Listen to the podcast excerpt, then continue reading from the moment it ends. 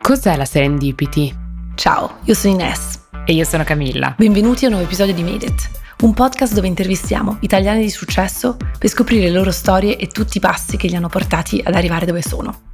Questa settimana abbiamo intervistato Marco Marlia, co-founder e CEO di MotorK, leader europeo dei servizi digitali per l'automotive. La storia di Marco e della sua impresa è un'avventura così ricca di avvenimenti che ci accompagnerà anche nel prossimo episodio, con la seconda parte della scalata verso il successo.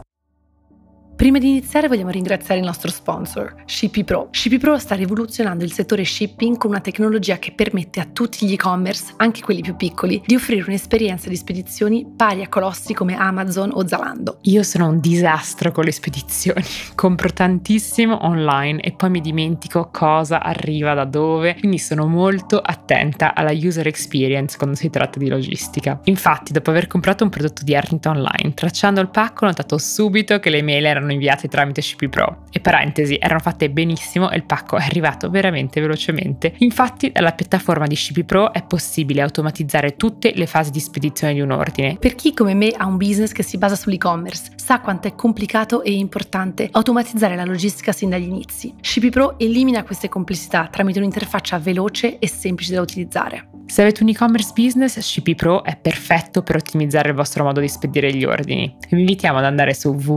www.cppro.com e registrarvi per una prova gratuita.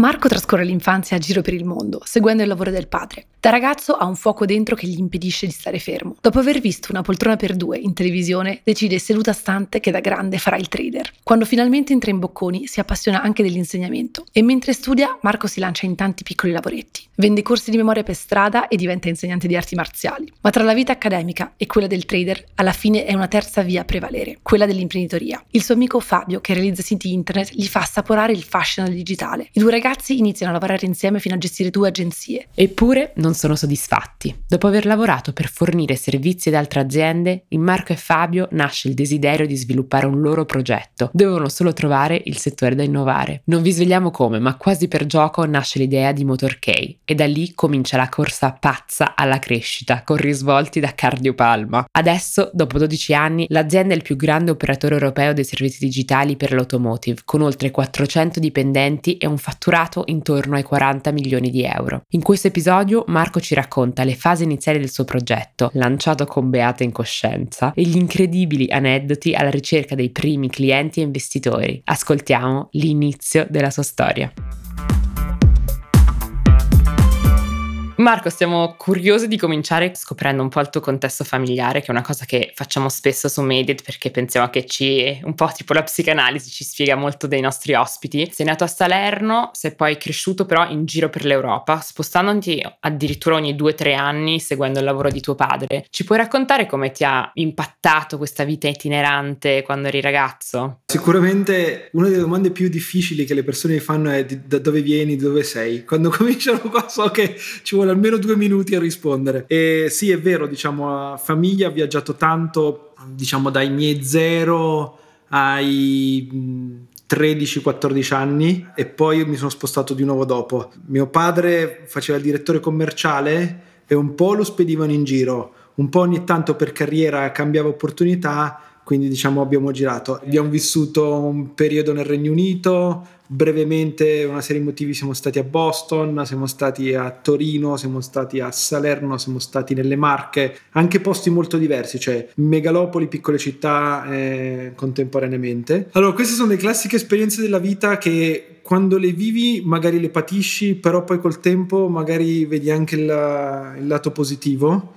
Uh, sicuramente doversi reinventare un network di amici ogni volta è, è una cosa che magari da piccolo ti pesa, però in fondo vedi un'apertura di, di esperienze, di, di testa che ti ha dato, che magari sei vissuto per tutta la tua vita in un paesino di 3.000 anime, non necessariamente riesci a ottenere. Quindi ti direi che una cosa su cui nel, nel tempo maturando ho, cambia, ho, cambiato opinione su eh, è un bene o un male eh, e oggi ne, ne, vedo degli aspetti positivi. No, certo, potersi adattare a contesti diversi, poi come hai detto, sì, da Boston alle Marche vuol dire veramente riuscire un po' a trovare cose in comune con, con tutti, però sì, immagino che da ragazzo non è proprio il, il sogno di lasciare gli amici ogni due o tre anni, quindi ognuno la vive diversamente. E ci hai raccontato un'altra cosa della tua, diciamo, infanzia, adolescenza e poi anche vita adulta da giovane che hai sempre cercato lavoretti per guadagnare. Ti volevamo chiedere che tipo di lavoro hai fatto, ma soprattutto cosa ti motivava a cercare questi lavori, a metterti un po' di soldi da parte, perché questa è un'altra cosa, la chiediamo perché spesso fa vedere un po' il tipo di persona che uno poi, poi diventa, questa voglia di anche comunque subito iniziare a lavorare. Non era solo per soldi. Soldi, avere diciamo qualche spicciolo da parte per fare... Sono stato sovvenzionato al primo Venture Capital, sono stati i miei genitori che hanno pagato tutto fino agli studi e così via, quindi non mi posso lamentare, da quel punto di vista sono stato fortunato. Però anche gli sfizi ti rompeva andare a chiedere a mamma e papà eh, i, i 30 euro per uscire la sera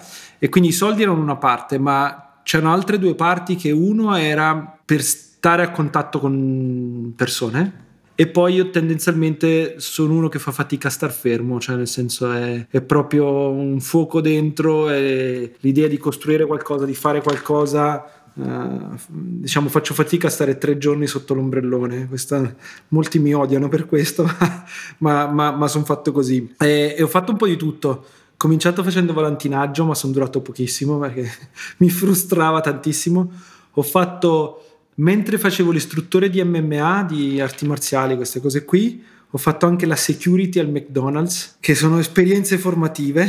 Ehm, poi un giorno ho scoperto che davanti all'università mi avevano volantinato per un corso di tecnica di memoria e lettura veloce, che per me era una grandissima scorciatoia per studiare meno e avere più tempo libero e quindi poi sono passato dall'altra parte della barricata e ho cominciato a vendere questi corsi e vendere corsi per strada è il modo per imparare a vendere nella tua vita, cioè come buttarlo in mezzo al mare, se sopravvivi sopravvivi, se no no. E poi ho conosciuto un mio socio e abbiamo cominciato a fare siti internet e da lì è diventato tutto il filone. Già durante l'università eh, diciamo, sono entrato nel filone del digitale. Però prima, prima, di arrivare a tutto questo, e di nuovo qua Eddie Murphy dovrà venire in Italia e scoprire che ha influenzato tantissime persone perché l'abbiamo già anche raccontato sul podcast. Hai visto una poltrona per due e già alle medie, alle elementari, giovanissimo, hai deciso che avresti fatto il trader in banca. Ci puoi descrivere esattamente cosa ti ha mosso a vedere quel film? Perché, cosa sognavi? Perché il trader in banca ti piaceva lo stile di vita, la, il prestigio, i soldi, il dinamismo? C'era qualcosa in particolare che ti ha detto ok, voglio fare il trader? Due cose.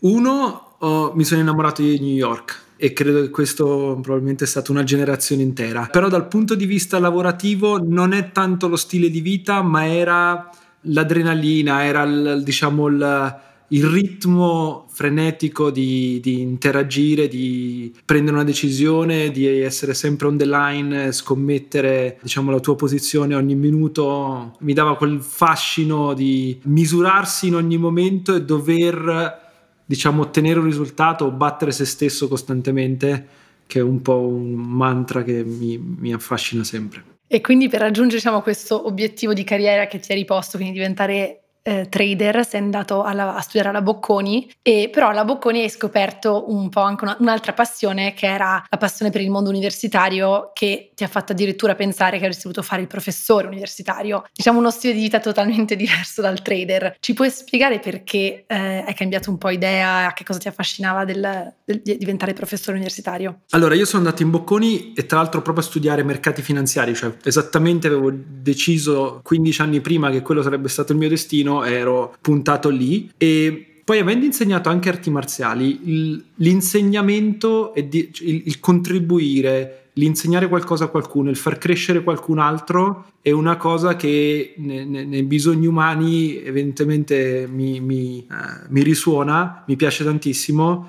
e quindi arrivato in università, diciamo quantomeno nella seconda parte, quella in cui non ero paesato, diciamo, dove, dove sono arrivato, fammi capire come funziona. Ma quando cominci a scegliere i corsi di specializzazione, quindi cominci a fare A cose che ti piacciono perché le hai scelte al 100%, ma B diventi bravino a farle, quindi diventi categoria esperto. Uh, per esempio, mi sono rimasto un anno a fare la tesi, tra virgolette, aiutando il, i miei professori che facevano un master, facendo eh, il, gestivo la piattaforma di online learning eh, di, di, di, inglese della Bocconi, eh, aiutavo il master in online education, quindi questo concetto di, di contribuire, di insegnare eh, mi, mi, attraeva tantissimo. Poi era difficilmente compatibile con, con fare il trader, però diciamo le due cose eh, mi, mi, mi piacevano entrambe. E c'è anche un aneddoto eh, molto interessante legato a come ti sei forgiato le ossa come salesman, ce l'hai accennato eh, diciamo poco prima e ha a che fare con questo corso di memoria. Ci puoi raccontare un pochino più di dettagli questo corso di memoria, come ha cambiato anche un po' la, la tua vita, diciamo? Io sono sempre ho sempre avuto una buona memoria già, già, da quando ero piccolo, però ho sempre, come molti, no, non so se alle elementari, voi siete troppo giovani, ma noi avevamo il giudizio che è intelligente ma non si applica. Questa era la mia label, la mia categoria da piccolo. Sì, più o meno anche... Io io, Camilla si applicava di più, io più sulla non applicarsi. La nemesi di mia madre, che era un insegnante di scuola, quindi puoi capire che aveva in casa il nemico numero uno, l'intelligente ma non si applica.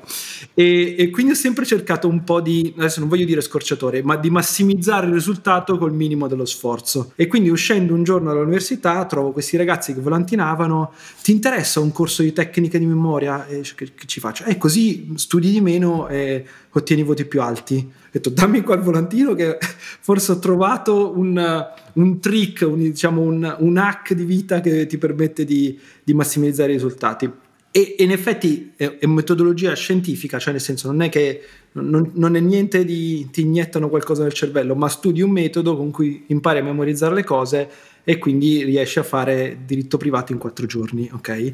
Più di quello addirittura come estensione c'era il corso di lettura veloce quindi invece che leggere 250 parole al minuto ti insegnano a leggere a 500, 600, 700 e capisci comunque, quindi non è che tu dici leggi poi che cosa è successo, anzi addirittura la metafora è quando vai in macchina veloce stai più attento paradossalmente e quindi leggendo più veloce anzi ti entrano meno, pre- non so quanti ne sono consapevole, ma mentre leggi ti entrano un sacco di disturbi in testa perché tutti noi abbiamo imparato a leggere alla velocità in cui parliamo ma in realtà il nostro cervello riesce a leggere 25.000 parole al minuto. Io ho visto gente veramente leggere le pagine di libro staccate appese alla parete e in 30 secondi spazzolarsi un libro e dopo usciva e, dice, e tu gli chiedevi e ti sapeva rispondere, ok? Poi quella roba lì è l'estremo, ma accelerare. Quindi questo mi ha permesso sempre di consumare una quantità di informazioni superiore alla media perché mia moglie mi odia perché leggiamo lo stesso libro eh, in vacanza, io l'ho finito a fine giornata, lei ci mette una settimana. E, quindi, e poi ogni tanto mi scappa e faccio pure lo spoiler. E le dico ah qui quindi diciamo da questo punto di vista è sempre stata una cosa interessante. E andare a vendere per strada una cosa anche strana, quindi un prodotto complicato da spiegare, quindi non stai vendendo sai, un oggetto fisico lo vuoi o non lo vuoi. Secondo me è stata una grande scuola. Poi attaccato lì c'erano anche, diciamo, ti, ti aiutavano, ti formavano, imparavi delle skill, parlare in pubblico, una serie di altre cose, facevi le presentazioni, le presentazioni ti davano un numero di 30 cifre e tu gli dicevi la settima cifra, cose di questo tipo. Quindi ha aiutato a formare una serie di skill soft, se vuoi, che però poi nella, nella, nella, carriera imprenditoriale si sono rivelate molto utili. Sì, soprattutto questa cosa di saper vendere sicuramente comunque nella vita, anche se uno non lavora in sales, si deve vendere, deve vendere se stesso, deve vendere un'idea, soprattutto anche da imprenditore. Figli, vendo tutti i giorni. Esatto, quindi eh, sono delle Mi vendo che devono andare a studiare, per esempio. diciamo che sono delle skills utili anche se uno non, non, ecco, non, non, lavora in sales. Tra l'altro mi viene voglia di fare questo corso perché ne ho bisogno, soprattutto per la parte di memoria. Diciamo, hai fatto tutti questi lavoretti e, e a un certo punto ti sei anche cominciato a sviluppare siti internet e da lì con un tuo compagno di MMA hai deciso di fondare un'agenzia di digital marketing. Da dove è arrivata questa vena imprenditoriale? A che punto, a che momento hai deciso di cambiare strada da quello che era prima il tuo sogno? Mentirei se dicessi che è stata una scelta a tavolino, consapevole, il mio futuro è qui e così via. È stato più un... Io andavo in palestra con, uh, con Fabio, che è, diciamo, è poi diventato il mio primo socio quello che facevamo è ci picchiavamo un l'altro perché quello facevamo facendo arti marziali. E allora lui era già era un po' più avanti di me, già lavorava in un'azienda, faceva software, mi raccontava e, e mi intrigava tantissimo, ok? L'idea di io, ho il cervello, diciamo che entra un input di un problema e l'istinto mi porta a ragionare sulla soluzione finché non la trovo. Mia moglie mi odia per questo perché ogni tanto mi dice io vorrei solo essere ascoltata, non voglio una soluzione, ok? Non mi devi dare sempre una soluzione. Però diciamo, sono son fatto così. E allora il software era un modo, il software, i siti e tutto quello che non conseguire era un modo per, ok, c'è un'azienda che ha un problema, come, come riusciamo ad aiutarla? Come riusciamo a utilizzare, a creare qualcosa? Perché poi il software è una delle cose più belle perché crei qualcosa dal nulla, ok? Per aiutare un'azienda. E allora durante l'università, nel tempo libero, tra diciamo un, una secchiata tre giorni prima di studio, prima dell'esame e, e l'altra, eh, con il mio socio io trovavo qualche cliente per, per passaparola, al mondo aziende, con qualche partner, lui faceva la parte di tecnologia e, sviluppava e arrotondavamo benissimo, nel senso che poi è diventato un, un, business che siamo partiti in due e poi sono diventate due aziende, una azienda che faceva più software, una faceva digital marketing, tutte e due con 20-25 persone e eh, diciamo una bella soddisfazione. E creare da zero e far crescere eh, diciamo un'azienda è qualcosa che è, un'esperienza che secondo me ti cambia. E, o, o, ti innamori o no, nel senso che non, non ci sono vie di mezzo.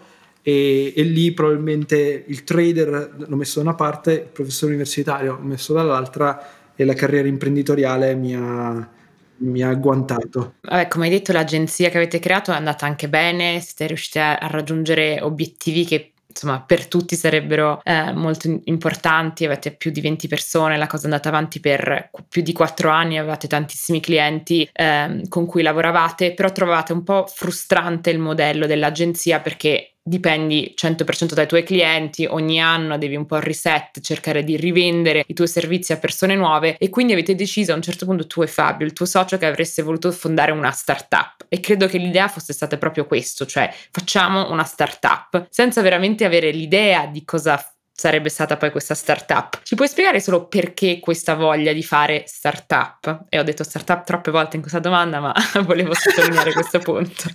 Allora, ah, premesso che all'epoca era molto meno cool di come era adesso. Voi non sapete di quanta gente mi ha chiamato, mi ha detto cosa fai, ma, ma tu sei pazzo, queste robe qui e così via. Era quasi non, non c'era quel flavor di, bello che vai a fare startup, poi scala e così via. Questo, questa cultura, questo mindset non era ancora pervenuto. Eh, diciamo che come hai detto tu, c'era la frustrazione. Mi ricordo come fosse ieri la battuta che in realtà nel frattempo eravamo diventati in tre. Quindi l'ex capo di Fabio, Marco, si era unito a noi, quindi eravamo diventati tre soci. Mi ricordo la battuta e un giorno scherzando facciamo: Oh, abbiamo fatto fare un sacco di soldi a un sacco di aziende a cui diciamo abbiamo, abbiamo, pre- abbiamo startuppato la loro tecnologia, mettiamola così. E noi ogni primo gennaio reset quasi a zero e riparti. Ma che frustrazione! Ma perché non facciamo qualcosa che crea un asset? Cioè che crea un valore che nel tempo costruisci e, e, e lo arricchisci. Perché crescere e diciamo andare su qualcosa che poi ha centinaia di persone, milioni di euro di fatturato, uh, sembrava di, difficile e faticoso in quel modo. E allora abbiamo detto ok, cominciavano dagli Stati Uniti, cominciava TechCrunch, cominciavano queste cose eh eh, noi eravamo molto più folli di oggi, eh, avevamo molti meno figli e quindi con un attimo di incoscienza abbiamo detto vabbè proviamoci, senza capire appieno le implicazioni di cosa volesse dire e di quanto non fosse una scommessa di breve ma praticamente una decisione di vita perché poi eh, come dico, come dico sempre sono due alternative o ti va male o se ti va bene è difficile che sia meno di dieci anni. Quindi è veramente è come sposarsi a, a un'azienda. Eh, e, e, questo l'avevamo all'epoca meno male sottovalutato perché sennò magari non, la, non l'avremmo fatto.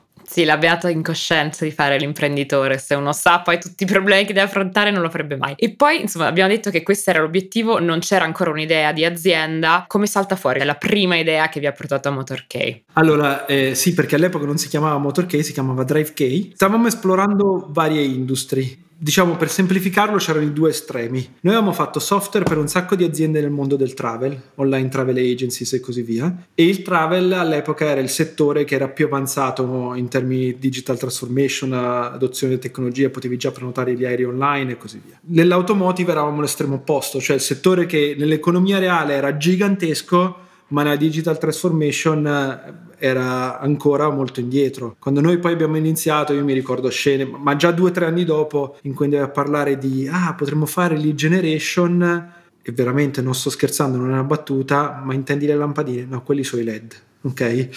Cioè delle, delle, delle cose per cui alcune alcune cose che erano scontate nel mondo del digital marketing nell'automotive non erano ancora pervenute. Il tema che alla fine ci ha portato lì sono, sono state due cose. La prima è che il totale di investimento in venture capital uh, in, in, quegli anni lì, 2009-2010, e probabilmente in Italia era tipo 5 milioni di euro, una roba del genere. Praticamente non impossibile, ma molto difficile eh, raccogliere soldi e far scalare un'azienda nel, nel, modo che oggi consideriamo tutti quanti tradizionale, cioè seed, serie A, serie B e così via. E l'altra cosa è che uh, uno dei, dei tre fondatori, Fabio, ha una discreta passione per le auto, tanto che se tu gli chiedi qualunque informazione di qualunque macchina, lui la sa ok? E gli dicevamo, pensa che divertimento sarebbe prendere il cervello di Fabio, metterlo in un database e renderlo disponibile a tutti per scegliere un'auto nuova. O due settimane dopo non incontriamo un tizio che vendeva database per product manager automotive che permettevano esattamente di fare questo. L'abbiamo considerato un segno del destino e allora abbiamo detto ok, cominciamo a lavorarci. Uh, mi ricordo Fabio mi chiama e mi dice ma faccio solo un'analisi ho visto che ci sono, butto giù due righe di software così lo testiamo insieme. E io dico, ma no, butta due, in quelle piccole scelte poi ci sta il destino della vita.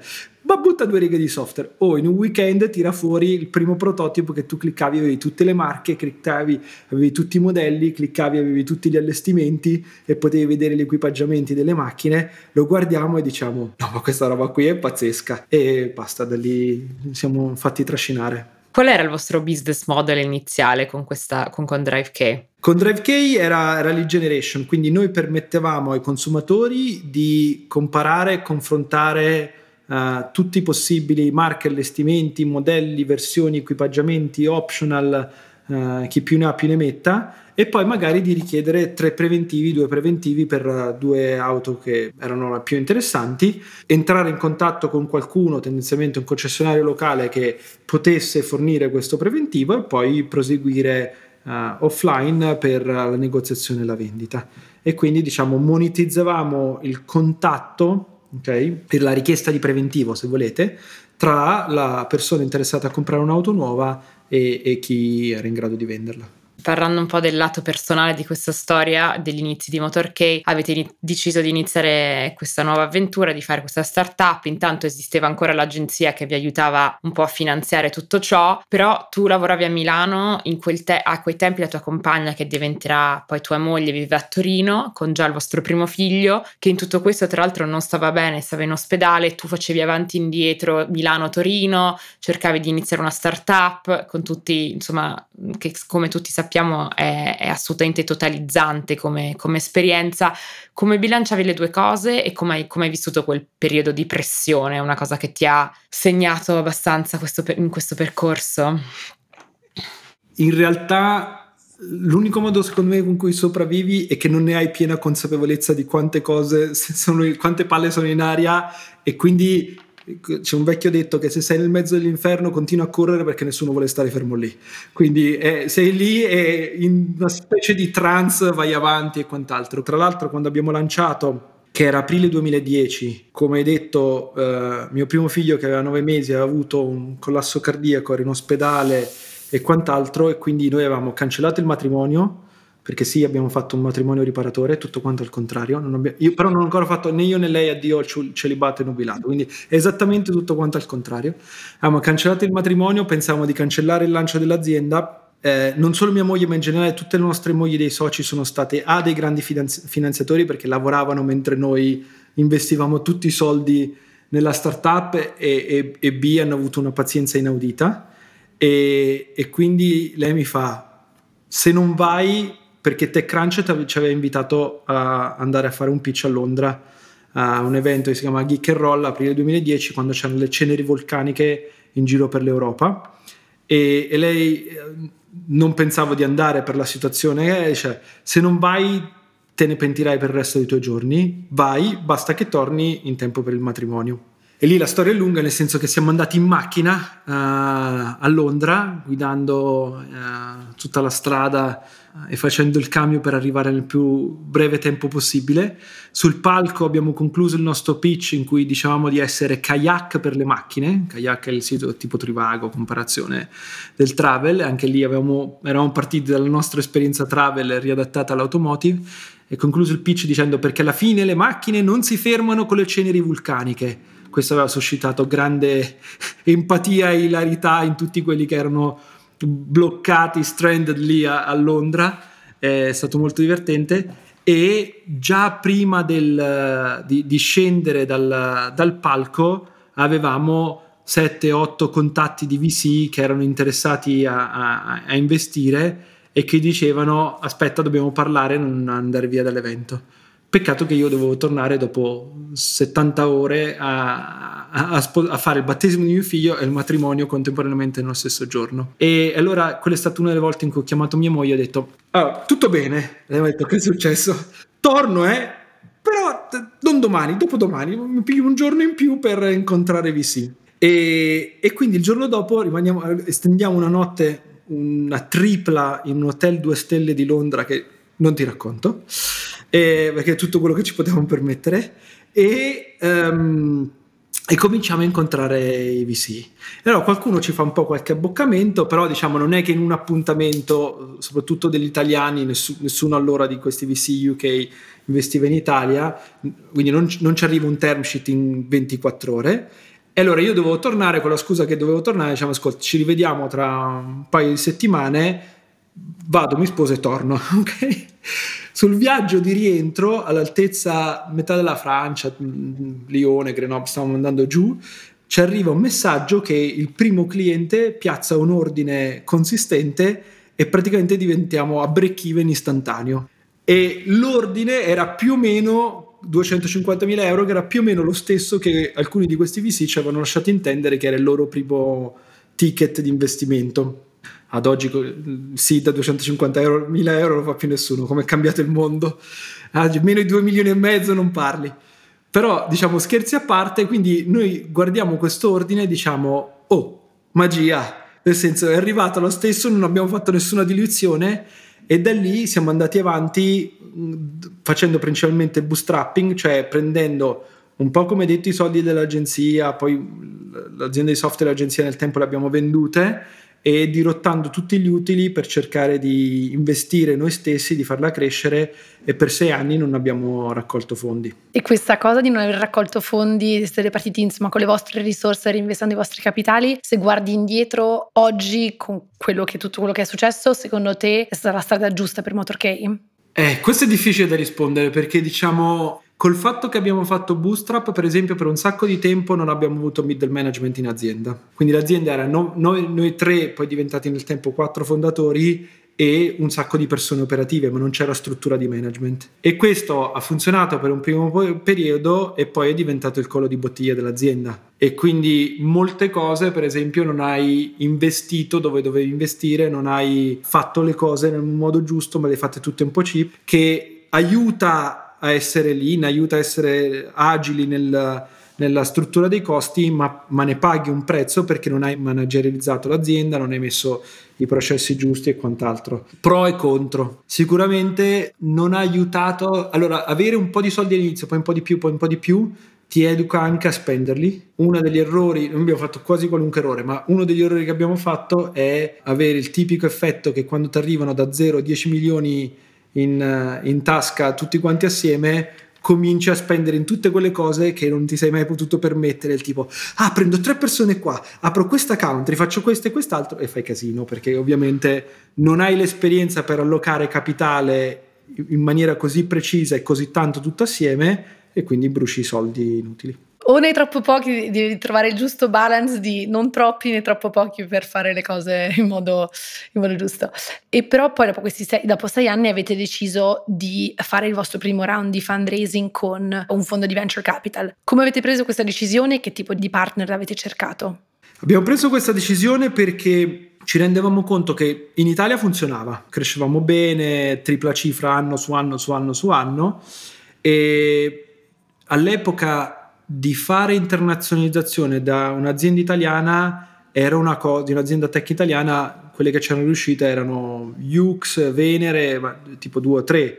E quindi quel, quella cultura, quel DNA, quelle conoscenze, come si apre una country, tutte cose che adesso sono super semplificate, diciamo c'è un sacco di community e persone a cui chiedere e tutte cose che non, non, non, c'erano nei libri di scuola della startup. E quindi ci rendiamo conto A che c'è bisogno di capitale per fare il secondo paese, ok?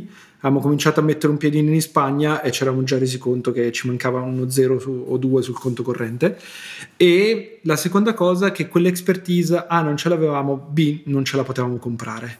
E allora decidiamo scientemente di fare un, un, giro di fundraising, un round di funding, ma esclusivamente cercando un VC internazionale che avesse esperienza internazionale e che avesse visto N realtà scalare da un paese a 10-20 e quindi diciamo quello che si chiama smart money, cioè che ci potesse insegnare qualcosa oltre che darci dei soldi. E, e, quindi abbiamo cominciato a fare con l'aiuto di un, di un, po' di persone, tra cui un nostro mentore e advisor, che è un board member, un po' di intro a fondi internazionali.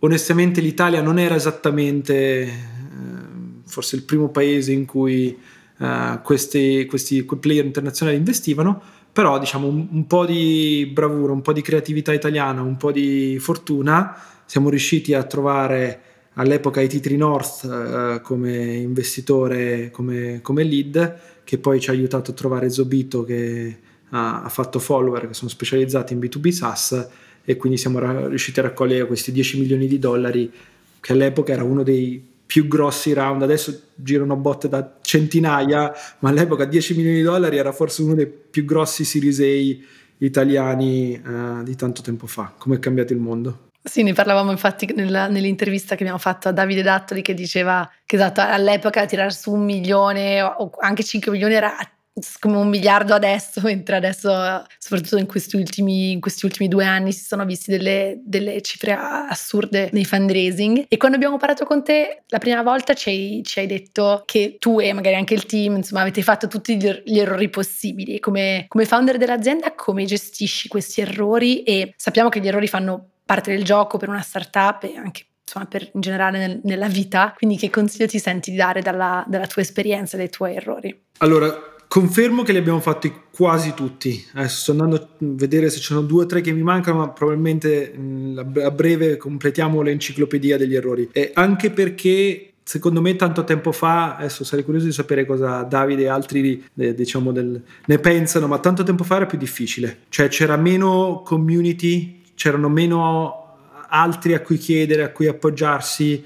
Adesso, eh, diciamo, una cosa che a me piace tantissimo è che in Italia cominciamo ad avere una community di, di, di CEO, di, di scale up, che più o meno quando ti parli hai un po' gli stessi problemi e magari tu hai risolto uno, io ho risolto un altro, quello ha risolto un altro, ci confrontiamo, ci aiutiamo e, e facciamo un po' meno danni. All'epoca era, era, inventare, qualco, era inventare da zero, ok? E fare community internazionale era super complicato, eh, erano proprio difficili da trovare i tuoi peer. E quindi ne abbiamo fatti di tanti tipi, alcuni più gravi, cioè alcuni eh, che ci hanno portato quasi a, al, al, fallimento, altri più lievi, ma, ma credo che sia normale, nel senso secondo me io quello che una volta ho detto al team è vuoi prendere un'azienda e portarla a valere un billion? Ecco, c'hai da risolvere mille problemi da un milione di euro. Ma sono mille, ok? Il problema è che non li puoi risolvere mille tutti assieme. Cioè in una scale up, la differenza tra un'azienda che cresce il 3% e un'azienda che cresce il 70, il 100, il 150 o quello che è, è proprio che i, i, problemi continuano ad arrivare e non c'è modo fisico di risolverli tutti contemporaneamente, ok? Quindi la cosa è, ah, devi capire quali sono quelli che davvero ti ammazzano o no, metaforicamente come azienda, e quindi andare a risolvere in maniera deliberata quelli giusti, e B, devi imparare velocemente. Perché se indugi nell'errore per tanto tanto tempo, poi l'azienda si impunta, nel senso che va muso nel terreno e da ritirare su è un casino. Riaccelerare una scale up è complicatissimo. Eh, noi ci siamo riusciti una volta, ma è stato un turnaround dove è stato emotivamente complicatissimo, c'è stato in mezzo il Covid e quant'altro, quindi è stato molto faticoso. Quindi i, imparare velocemente. Ad, ad, oggi direi cosa che non abbiamo potuto fare, una community, in, de, devi vivere con altri che, che, hanno i tuoi stessi problemi, ti devi confrontare tantissimo, devi imparare da qualcuno che è non dieci anni avanti perché cambiano le regole del gioco e quindi ti insegna delle cose che sono vecchie, ma due o tre anni avanti, quindi uno stage avanti è, è manna dal cielo. E imparare velocemente, metterti in discussione. Alla fine, se vuoi continuare a fare il CEO di una startup, da quando sei tre amici che fanno a quando hai 500.000 dipendenti, devi diventare una persona diversa ogni due anni. È come se ti devi togliere la pelle e cambiare ogni due anni. E a me capita ogni tanto che ho dei momenti un po' di, se vuoi, di crisi, nel senso che mi rendo conto che ho degli ostacoli grossi davanti, ma l'ostacolo sono io che è, è, diciamo, è, la mia zona di comfort che non riesco a attaccare quella roba lì. E, e ogni tanto mi rendo proprio conto che ho de- un dialogo interno, quindi la mia vicina al cervello dice vabbè, ascolta Marco, eh, devi, se, non, se, non, cambi questa roba di te non mm, andrai avanti, quindi o molli e passi il testimone a qualcun altro, te ne devi fare una ragione, fino a ieri eri così, da domani devi diventare così. A questo punto Marco e Motorcade sono chiamati ad un'importante scelta, che dopo tante peripezie li condurrà fino alla quotazione in borsa. Vi aspettiamo la prossima settimana con la seconda parte di questa splendida avventura. Grazie mille di averci ascoltate. Mi raccomando, non dimenticate di iscrivervi al nostro podcast ovunque ci ascoltiate per non perdere nessuna puntata. Se ci volete dare una mano a crescere, lasciateci 5 stelle su Spotify o scriveteci una recensione su Apple Podcast. Ci mettete davvero pochissimi secondi, ma è un prezioso aiuto per fare scoprire il podcast a nuovi ascoltatori. E continuate a condividere Made It con i vostri amici, colleghi e parenti. Ci potete seguire su Instagram at madeit.podcast o su LinkedIn cercando Made It Podcast, dove condividiamo tanti contenuti contenuti esclusivi. Vogliamo ringraziare Sami Bianchi, il nostro sound editor, Cosimo Bigliotti, il nostro editor, Mattia Cittadino per il suo aiuto nella creazione dei contenuti social e Guglielmo per aver composto il nostro jingle.